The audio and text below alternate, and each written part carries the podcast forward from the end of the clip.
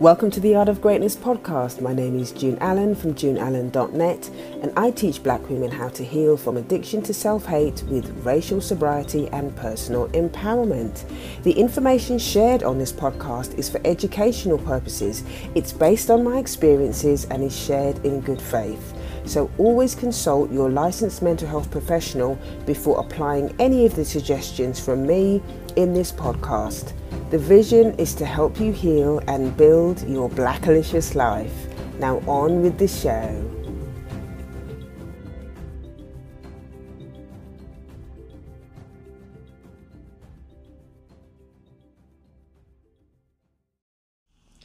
So, greetings, greetings, families. June Allen here. June Allen here. I am so excited today because we have a guest on today's show. We have a guest. We have a, a fellow in recovery that's joining us today. I wanted to sneak in uh, before the end of the month and get a step one, um, get a step one um, session in, and um, also I haven't really had the opportunity to um, number one collaborate with anybody else um, on the podcast for quite some time, and also I haven't collaborated with anybody in recovery.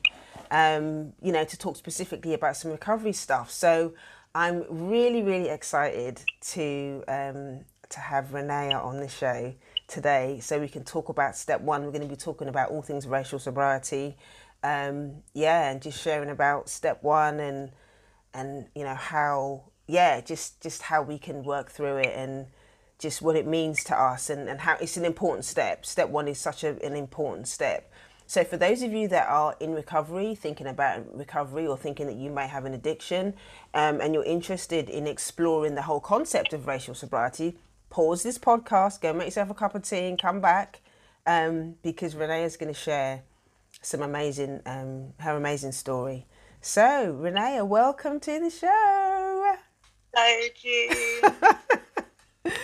So, introduce yourself. Just kind of share with the listeners a little bit about um, about who you are. I know you've got anyway. You share about what you know who you are and, and what you do because you've already got a little bit of a platform already, haven't you? Yeah. So my name is Rineya, and um, I actually have a platform called My Black Experience. Um, it's a blog, but it hopefully um, grows into a lot more. Mm. Um, the reason why I started it was because I was actually tired of having anxiety whilst writing around my black experience and knowing that it's going to go on to like um, publications where the people that were making decisions were white. Mm. I just felt like I couldn't be my authentic black self. Um, there was that anxiety of is it too black? Is it too raw? Is it too this? You know, and I just, I just, I didn't. I just wanted to write in comfort mm. for black people, not on behalf of black people, but for the identification, yeah, and stuff like that. Yeah, so that's amazing. Yeah, that's amazing. And then exact, I so identify exactly the same reason why I do what I do because when you've got your own platform, nobody can tell you what to say, nobody can tell you what to write, nobody can say, oh, well, we're giving you money. So that's why I don't take money for sponsorships and grants and all that kind of stuff because I don't want anybody telling me what I can and can't say on my platform. So 100%, you know, agree with that. Um, and where can people, what's your website link? So my website is www.myblackexperience.co.uk. Okay, great. So for anybody listening, I will put a link in the show notes. Um, and you also on Instagram as well. What's your Instagram handle? Um, at Rineya, spelled R I N E Y A underscore U M R A N underscore K A. I've been thinking about. it's a bit long. Yeah, we'll put it in the show notes. Anybody that's interested in finding out more about Rineya's experience, you can, they'll, they'll all be in the show notes anyway. So um, yeah, just click the link and obviously you'll find out all the details there. So today we are going to be talking about step one. So for those of you that are already in recovery, you kind of know what I'm talking about. But for those of you that are not in recovery, um, the 12 step process is for people that are um, uh, want to recover from addiction. And when we're talking about addictions, we're not just talking about substances, you know, drinking drugs. That's kind of what most people think. Um, and you know there is addiction to shopping it can be you can be addicted to people you can be codependent there's so many different i mean there are recovery fellowships for everything now yeah. for, for, everything but what Rineya and i want, want to talk about today is um, specifically within the context of racial sobriety, how it impacts us as black people, and also within the context of living under the system of racism. So um, I'm currently also in the process of writing um, what I'm calling the Black Steps, which is, you know, the steps as it relates to us as black people. So in that context, step one for us is um, I've interpreted it as um, we admitted we were powerless over the impact of racism um, and dysfunction that our lives had become unmanageable. So, um, in that context, it's about um, the fact that we live under the system of racism, you know, and I think one of the things that, well, not that I think, I know, one of the things that is very different about our experience um, is that, you know, a lot of white people can go into recovery. They talk a lot about stuff that's gone on in the past, or it might be a current relationship or whatever they process it in recovery and then they can go about their business. They can get on with you know by and large a lot of them can just go and get on with their lives. But for us as black people it's a very different experience because we're still living under the system of racism. Yes. We're still living under the system of racism. So step one is we put our hands up and say do you know what?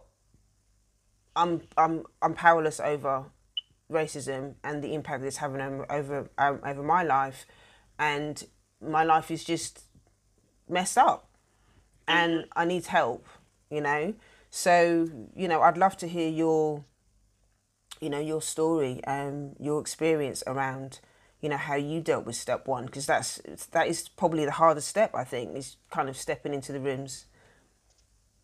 Yeah. A thousand percent. Um I'd say for me, something that I've always found hard, whether it be with substances or the actual system of white supremacy is acceptance, mm. especially as a black person, and in regards to the word powerless, um, especially with obviously our ancestors coming from being uh, chained and stuff like that. So, especially as a black person who's supposedly supposed to be free um, it's hard to accept powerlessness because I, I want to feel like I've got some sort of control over my life, you know. Mm. Whereas um, when the facts are actually given to me and were really put in my face, um, I was unable to run away from it. So in regards to how racism impacts black people in regards to the way that we socialize our housing um, the media all of those type of things. Um, when i actually really started to look at it and say okay there's actually nothing i can do because i'm not in that position that was when i started to um, really understand powerlessness mm. and acceptance over the fact that because I'm not a white supremacist, I don't understand it mm. or I wielded that power. Mm. So what was your rock bottom? Did you have a rock? Was there was there one incident that kind of that triggered yeah, it? Yeah, yeah, it was in the rooms. Mm. Uh, I was on a committee and we had somebody come in, a white male, and um, he was repeatedly telling black jokes, black African jokes. Yeah, yeah, yeah. Seriously? Yeah. Wow. Yeah. And um, it was myself and another black man was on the committee. The rest of the committee was white. And um, brought it up in the committee meeting. And that's when the black guy said, um, he was actually taking one of the meetings, and because he asked somebody to wind up their share, he started to get abuse, and somebody called him a black African bastard. Wow. And that was the first time I heard of it, but I was I was I was angry and I was in a lot of emotion, as you can imagine, you know. And um, what had happened was um, the response that I got was, "Oh, he didn't mean it like that. He's just yeah, yeah. He's just um, an addict like the rest of us, and stuff like that." And I found myself continuously like saying, okay, but if his name was Tyrone, you would all be saying that you are in fear, you don't want to come back to the meetings. Yeah. Find a way to get them out of the meeting. So, what's the difference between this guy and a black man? Yeah. You know? And I kept getting the same responses. Get, get, get, it's the same, the same responses. Um, and I just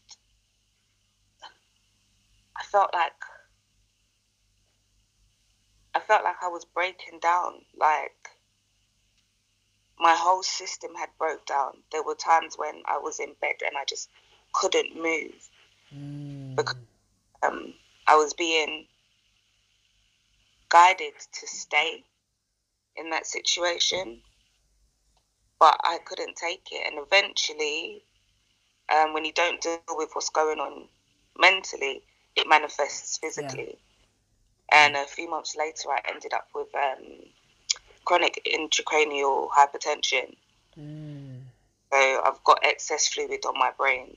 Wow. And yeah, it um, it because comes up stress? when I'm stressed. Wow.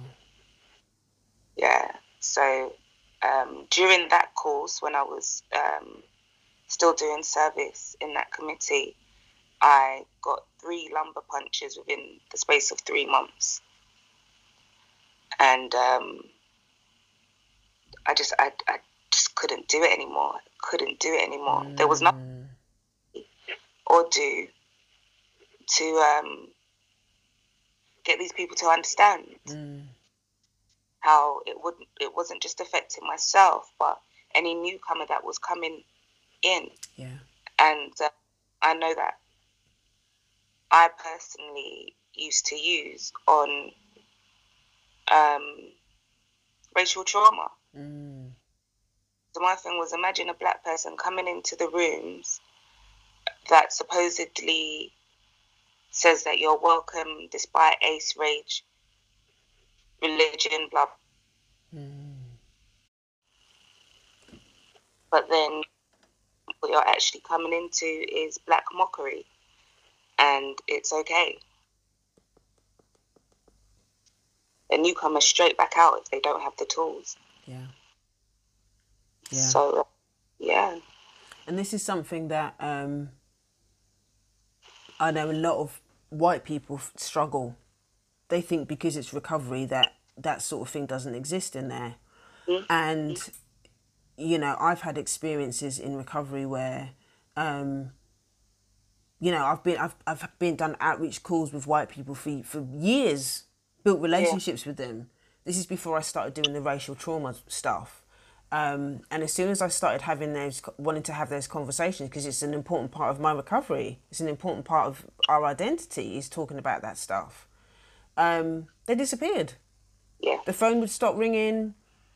Um, and I just, you know, and then I started hearing from other other black fellows. You know, somebody even said to me that, um, well, a white person was saying to them, "Oh, well, you know, we shouldn't really bring that into the rooms. We shouldn't really mm. bring that into the rooms."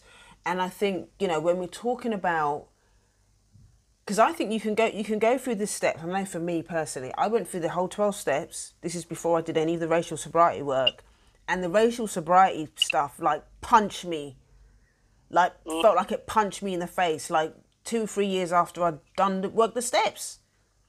Yeah. After no, not after I'd worked after I'd been in recovery.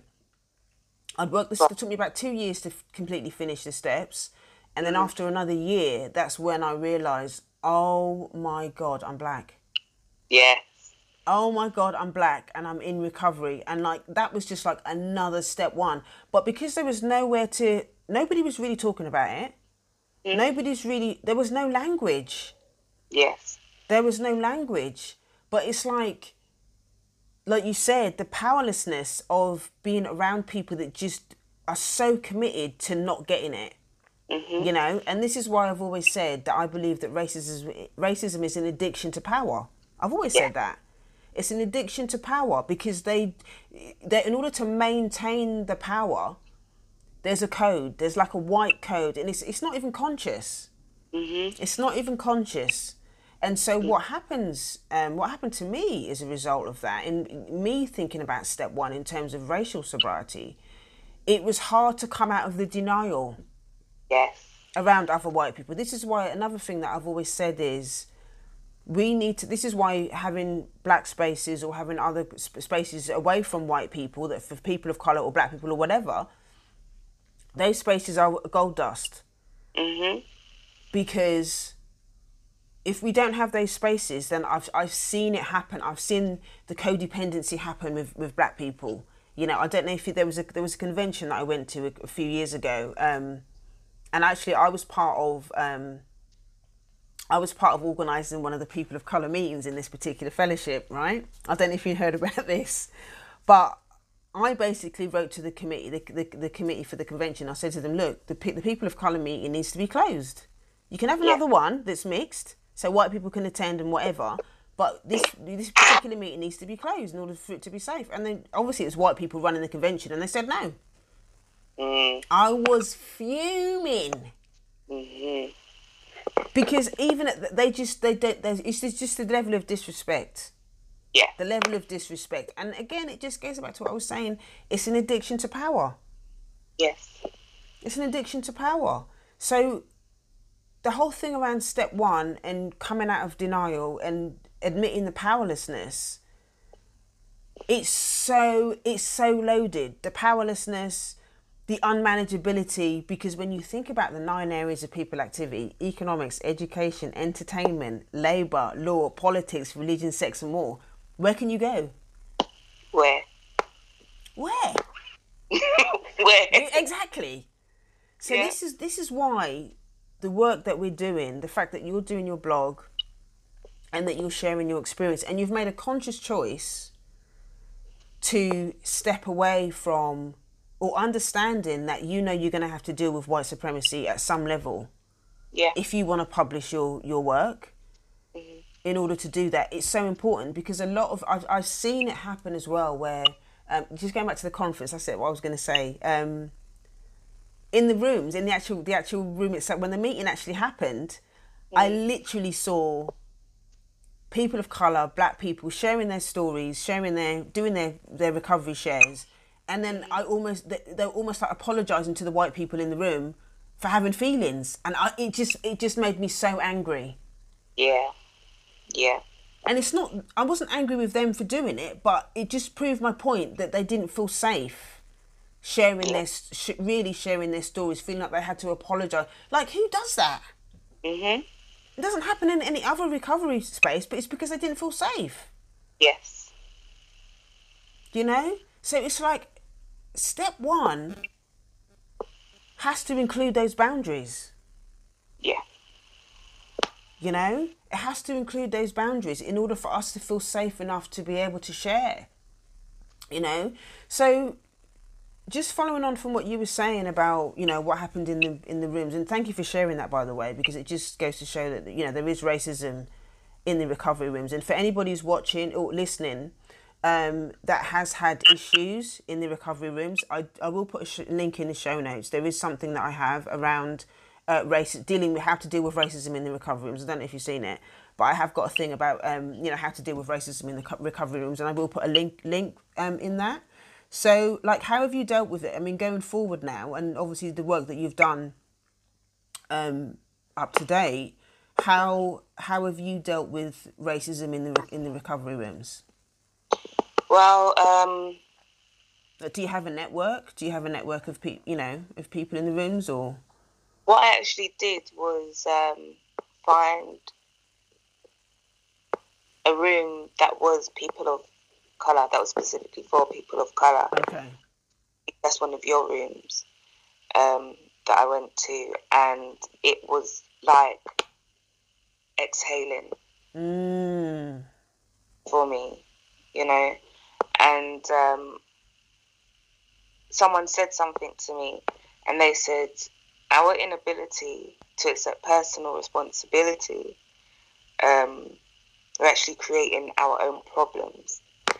And I was like,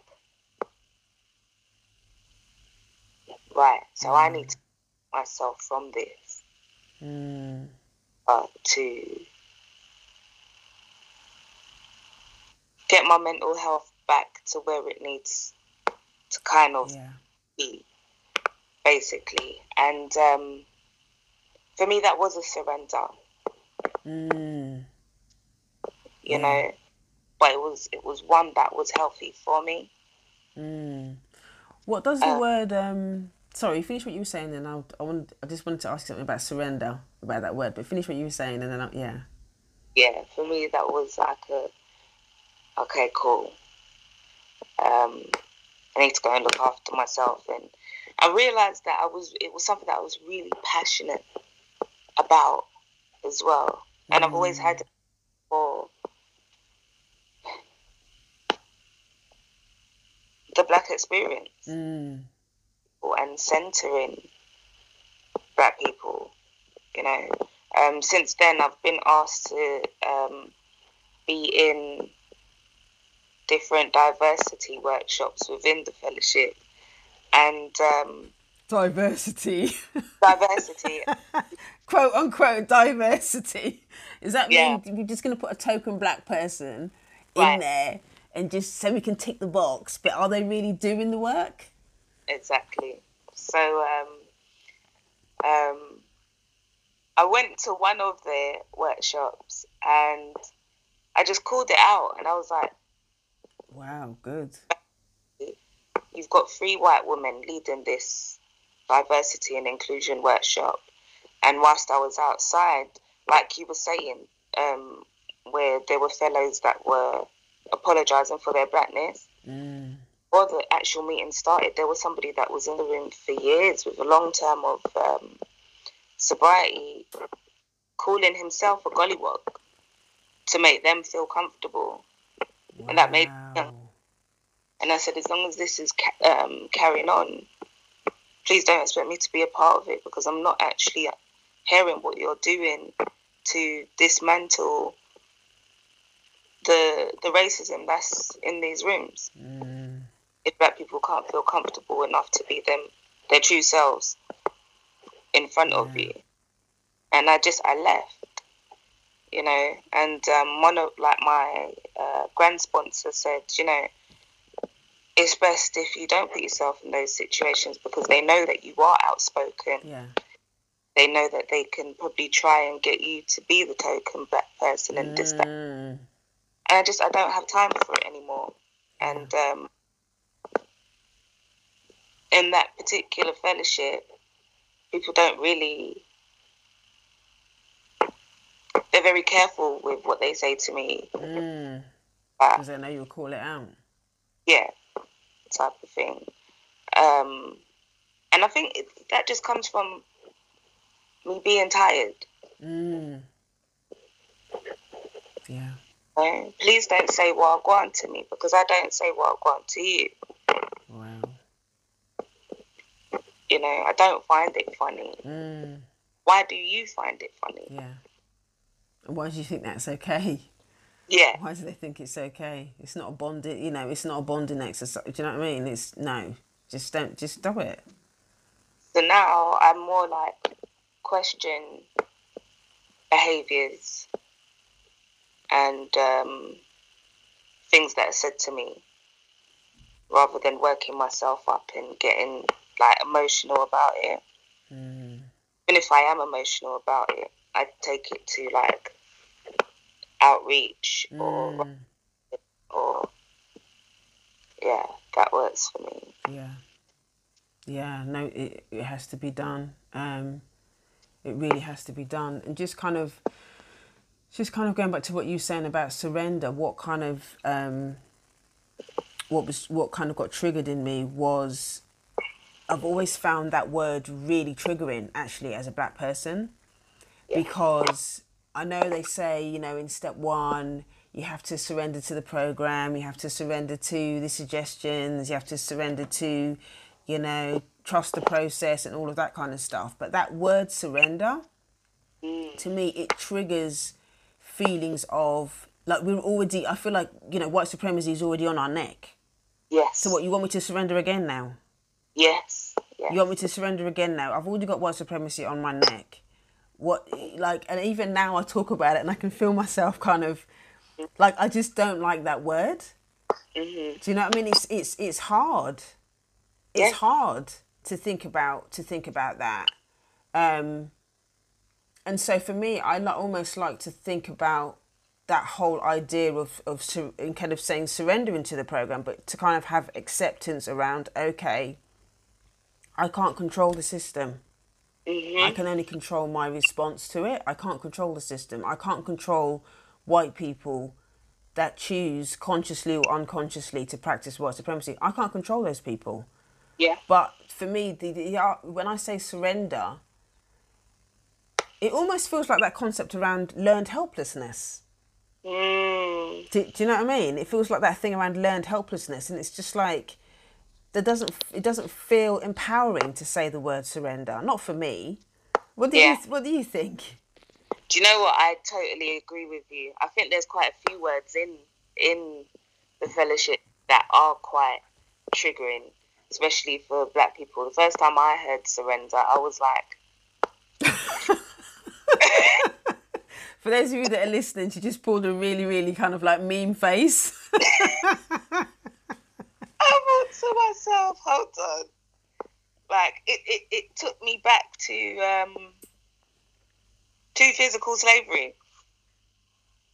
That's what it took me back to. I got that type of feeling, and uh, so when I said I surrendered to like you know what was going on for me, like my mental health and stuff, it was understanding. Okay, this isn't good for me. Mm, I need to accept that this isn't good for me. yeah. Me staying, I'm actually causing my own pain. Mm, about my pain, yeah. you know. So it was about like you know accepting that I need to take care of myself now. Mm, yeah. Yeah. But I, I also get triggered by the word surrender, and I've Yeah. written about Are you written about it as well? yeah Oh, how funny. blog Yeah. posts Yeah. And about there's, the word. it- it's kind of like two layers to it. I think there's the there's the one thing about the slavery thing, like what you said, the kind of le- the physical surrender of our ancestors, but also the surrender in terms of the dysfunction. You know, the internalized racism, the internal surrender that we've had to have in a lot of our dysfunctional families. Real talk Yeah, yes, you're you right. know so it's like number one we've had to deal with the you know the the literal um surrender in terms of our ancestors being enslaved and that kind of that fear around that we can't show up as our true selves because of Yeah. what white people are going to do um obviously we're not we're not physically shackled anymore but emotionally we're still shackled and then having to deal with the fact that a lot of us have had to surrender to the internalized racism that's been perpetuated within our families. So Yeah. to hear the word surrender and knowing that we've, we're, we're having to deal with trying to come out of that, um, having either white supremacy on our necks or our families, you know, dysfunctional family systems on our necks. You know, so so that word surrender is something that it is. I found it is painful It is. Yeah. you know it's painful um so yeah I, I just found that found that really really hard i just found it really really hard so when we talk about step one now i'm talking about the whole thing around unmanageability as well you know that our lives have become unmanageable um it's something that like for me i still can't comprehend i think that whole word is something that has to be done in in little baby steps as well because if you think about the nine areas of people activity that we that we um, briefly touched on earlier the unmanageability that happens as a result of all of that oppression is is a is a lot to take on, and I th- I think that's why a lot of people d- don't really want to do this work. Yes. Because if you don't have a safe space to talk about it, or you're not in recovery, or you're not seeing a therapist, or uh, you know a, a trauma informed, culturally competent therapist, Yeah. what are you going to do with all of that stuff? Mhm. What are you going to do with it? You know, and I really believe that this is why so many of us have got have issues with mental health because I think a lot of it, number one, is unconscious, so we don't even know that that's what's going on. Yeah. Um, but I think that's why so many of us have got mental health issues and why so many of us suffer with addiction and stuff because we, we the, all of this stuff is going on and it's ancestral, it's current, it's the family stuff, it's all of that stuff mixed in. But because a lot of us are not aware of it, mm-hmm. it just comes out, you know, you know, in our mental health. Yes. Thousand percent. Yeah. Yeah. So what what does unmanageability kind of like mean for you in terms of your your recovery around step one? So unmanageability for me is when I'm trying to control everything and it just gets overwhelming. Oh wow, yeah. Yeah. You know, especially when I'm in that space where I'm trying to control white supremacy and I can't. Mm. So what would you what sort of things would you do you do to try and control it? I try. I actually do try and stop and pull myself back, um, and write down my emotions around it because uh, that's it. My emotion. My problem is my emotions. Dealing with those, Mm. Not acting out from those.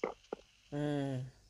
you know and i think because as a black person i am so triggered by the system i want to act out Mm. Because it's Yeah. painful and it's like an outlet. You want the outlet to be able to oh yeah yeah. it's extremely painful and you you also know that if you act out you're gonna get reprimanded for it whether you're right or wrong with the angry black woman, black people are this, black people are aggressive, black Yeah. people are that. Yeah.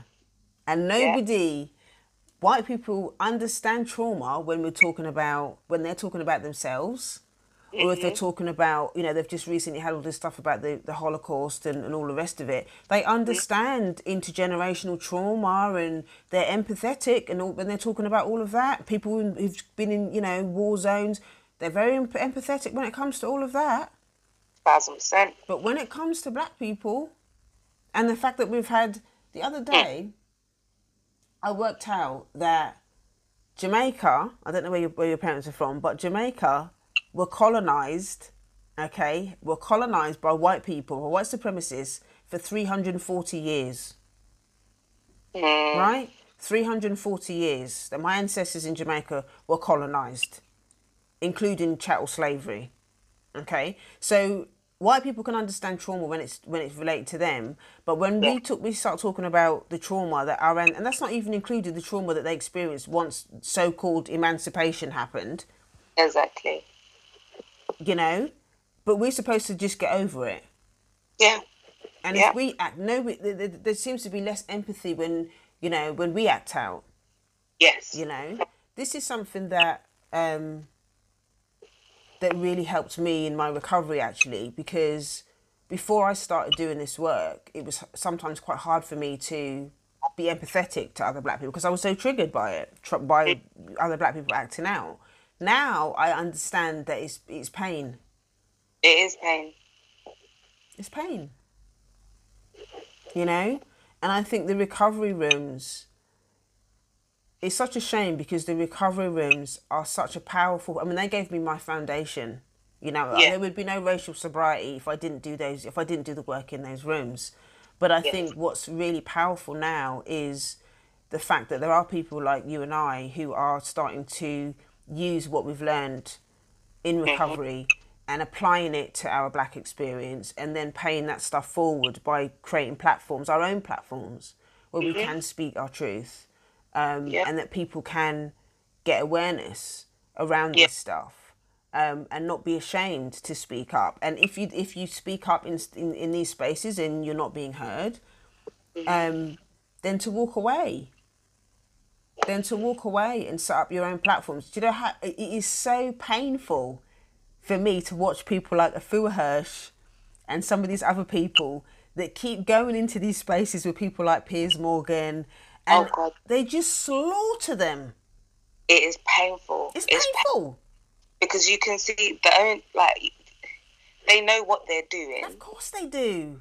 and they're getting pleasure from their pain. It's really that simple. Yeah. White supremacy, that's what it is. It's it's it's getting having the power to get pleasure out of other people's pain. Yeah.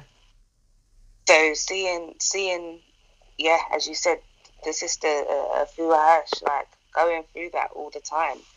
It's like I, it's like you want to go and help her and scream and pull her out. And just say stop doing that to yourself. stop doing that to yourself, Afua. Yeah, it's um and I don't you know, I it always baffles me to to you know, to kind I'm intrigued by why she keeps subjecting herself to it because those people are not interested in understanding it. They're interested in destroying, you know, her Yeah. what, what she's saying. Um, and even like on, on my platform, I'm very clear who I'm talking to. You know, I had there was a white woman on my page that came on my page the other day, and um, I put something up about black women. Um, black women come together to do something, and you know, her her line underneath was, "What about white women?" And I thought to myself, "You really?" How dare you enter me? Yeah, and I just, you know, I just, I just wrote back to her. Look, you know, my bio says that my page is for black women. I'm very clear about that, and I'm not going to apologize for it. And I said, also said to her, look, my page is for black women. The my narrative is for black women. But if you, as a white woman, want to learn, because I do, I have had white women say that to me before. Oh, I- you know, I follow your page because you know I'm white, but I, you know, I find your stuff really interesting. But then they get triggered. And I said to her, mm. look, if you really want to learn about this stuff, then you need to go to such and such's page. Go Yeah. to Robin DiAngelo's page. Go to there's another um, amazing woman called Layla Saeed. Okay. Layla Saad. I'll I'll um I'll, t- I'll tag you on her thing. She her narrative is specifically for white people. Right. Yeah. Yeah. So Yeah. I always redirect white people to those pages because they come to my page going, "Oh, I want to learn," and then they get triggered. Yes. you know and it's like this page is not for you you know so i think you know just kind of going back to the step one thing and, and kind of because i think you know on this journey of racial sobriety i think the rock bottoms and the going back to step one is something that is ongoing. It's something that's it's ongoing. Yeah. you know? Um, and i think step one really is about establishing the boundaries. It's about coming out of the denial. It's about having acceptance around the magnitude of what we're dealing with but also having the peace of mind to go do you know what i just need to focus on today Yes. and I need to get those boundaries in place. I need a network.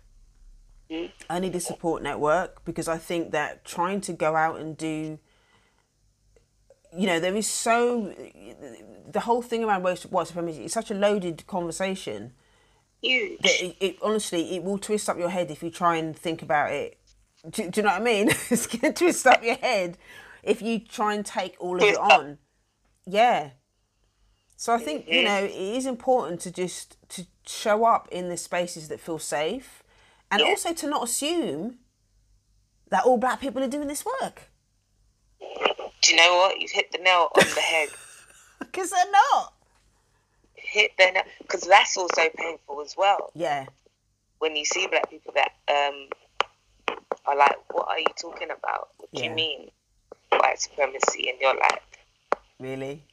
"You, you know, Yeah. we should talk about it." No, and that's it's painful, Yeah. painful. The whole thing is painful, Yeah. but it's about where you can find a little bit of peace. Mm. acknowledge that, you know. And I'm, I'm, do you know what? I'm really grateful um, to you because without the spaces that you have created and the platforms that you have created, I don't think I would have had the confidence to do it. Oh wow. Oh, thank you for saying that. It's true. Like we need, we need people like yourself who leads by serving our community. Mm. You know. So I'm very grateful and very thankful for you.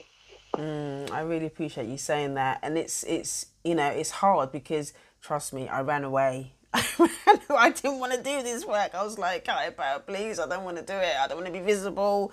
You know, I'm scared of the trolls. I'm scared of white people. I, trust me, I didn't want to do this work, but I know that this is what I'm supposed to be doing. Yeah. And even though it's painful, and even though sometimes it can be isolating, I do also, there's a lot of freedom as well in doing this work. The freedom in step Yeah. one is that, you know what? There, I'm not by myself. Yeah. You know, that's Yeah. that, that that is the freedom of, of taking step one. It, you know, when you start to build a network and you and thank God for the internet. Thank God for the mm. internet and because I you know, I never would have found your blog or whatever without without you doing the work that you do as well. And I think Yeah. the internet really is going to be the thing that is really going to anchor our healing in and out of the rooms. You know, because at the end of the day, these are things that white people can't police. I mean, yes, obviously, if they want to, they can. Instagram can shut down my account if they want to. Um, but I have an email list. Yeah. You know, Facebook can shut down my account if they want to, but I have an email list, you know, and I can still nurture my audience if I want to. And the internet has given us the platform to be able to do that, you know, Yeah, and and- I think that's really powerful. It is. It is. And it's like it's it's beautiful, um, especially on like places like Instagram where you're able to find other black people that are doing the work Yeah. And they're, The out, they're out there. and focus on that rather than Mm, people that aren't type of thing. And exactly. when exactly. Ready, they can find us. Yeah, yeah, and that's what and that's what's important, and that's what I, that's what I I, I know in my spirit. If sometimes like you know sometimes it can be discouraging because you know there is so much stuff on social media. You know, every time I my social media, there's black people getting abused, there's black people getting, you know, and it just feels relentless. Yeah. It just feels relentless. But you know what? There is something about black people and their spirit. Like, you mean to tell me we've been through all them hundreds of years of trauma and we're still standing up here? Yeah. Like, we ain't going nowhere. nah. We ain't going nowhere. We just don't do that. No. So, yes, there's a lot of work that needs to be done. Yes, a lot of us are struggling with mental health. Mm. But you and I are testament to what's possible. Yeah. Like, the work is getting out there. Mm. There are people that are connecting online. There are people that are finding the strength to speak up. We are creating platforms and spaces that are boundaried, that we can have our, our conversations without white gaze. Yeah. The, the, the spaces are being created, you know? So when people are ready to kind of step into that step one, to step into the the, the truth about their unmanageability and, and to step out of denial and all of that, the spaces are there. And I think we've just got to focus on. I know for me, I try to focus more on the leg- legacy as well. It's not about what I'm saying; it's about what have I learned and what can I, how can I serve today? How can I serve those people that don't know anything about me? Not Yeah. necessarily about me personally, but about the work. Yes. You know, how can I serve those people that, you know, might be addicted to drugs, but those black people that are addicted to drugs but don't understand that the reason why they keep relapsing is because the the vulnerability of what it means to be a black person living under the system of racism. Yes. Do you know what I mean? The, the drugs and the alcohol, and obviously this might not be for everybody, but the, for me, when I think about addiction in terms of a lot of black people, the reason why I keep re- relapsing, why we keep acting out, is because we're still living under the system of racism. We're still in pain. Still in a lot of pain. Still in pain. You know? So it's about having an outlet. You know, it's not going to happen overnight, the healing, but it's about us having an outlet to be able to share our pain where it feels safe. Mm-hmm. You know, it's about having a safe space to be able to to be able to do that. So um and it's so important. yeah. Yeah. It's So important. hundred percent. It's a hundred percent really, and that that's what saved me in the beginning. Having those, having you know, creating the spaces and having those conversations with with other black fellows, um, and like you said, you know, I've paid it forward. You've picked up a baton, you know, and you're you're doing the same thing, and you're sharing your experience. And the more of us that are out there sharing this stuff, again, like you said, when other people are ready, because I know that there's quite often people that are lurking. You know, there's Yes. people that people that are lurking and watching and reading and, and all of that, and maybe they're not ready. Maybe they might be ready in six months. But Yeah. it's for you and I just to keep doing the work and to keep being honest, so that when those Yeah. people are ready, there's somewhere for them to go. You know, um, yeah. I think we'll, we'll finish. We'll leave it there. I think actually. I mean, is there any other thing that you wanted to to come? What would you like to leave the listeners with in terms of step one and, and your experience? Um,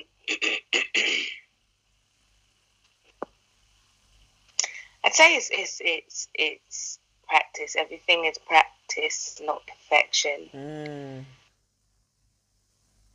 You know, um, get into as much black healing spaces as you can. yeah. there's a part there that's gonna uplift you and give you the power to do what you actually need to do. Mm, you know. And I think it gets it gets easier once you realise that you're not just doing this stuff for yourself. yeah. It's not just freeing yourself. You know, you are all black people. We are Mm. all black Yeah. people. So, um,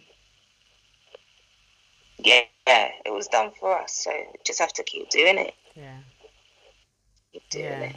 No, thank you for sharing that. And that, you know, that's a really great thing to end on actually is um, the irony of doing the personal work is that actually when you free yourself, you automatically free the community. Yes. It's, you don't have to go out there and be a Black Panther. You don't have to go, you know, you just in the act of doing the work yourself, that in of itself, by default, you actually free the community because you end up having better relationships. When you understand yourself a lot more, you understand other people, you have more empathy um, and Yeah. it just happens as a it's a byproduct of doing the own doing your own work. And I'm I'm always saying that you know you have to, to do the work yourself before you can, um, you know, it has an impact on the community, your your parenting, everything, your friendships, relationships. Um, So yeah, no, it's really good. So just thank you so much for um, for agreeing to come on the podcast um, today. It's been it's been really great sharing and and connecting. Um, for those of you that um, want to find out some more, um, I will obviously put all of the links and everything in the show notes so you can find out more. Uh, obviously, um, go on Instagram and follow all that good, all that good stuff. And um, yeah, no, it was good. So thank you so much for joining. And um, I'm sure we can, yeah, we'll hang out and uh, do something next time. All right, take care. Thanks everyone for listening. I shall speak to you next time. Bye.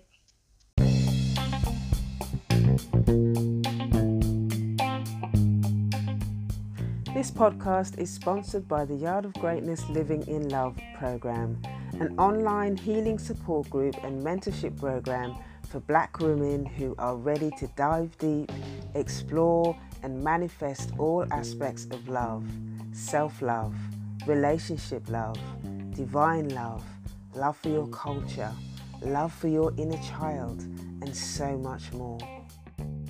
These are just a few of the topics we'll be discussing throughout 2020 using Bell Hooks' amazing book, All About Love, to anchor the topic of conversation.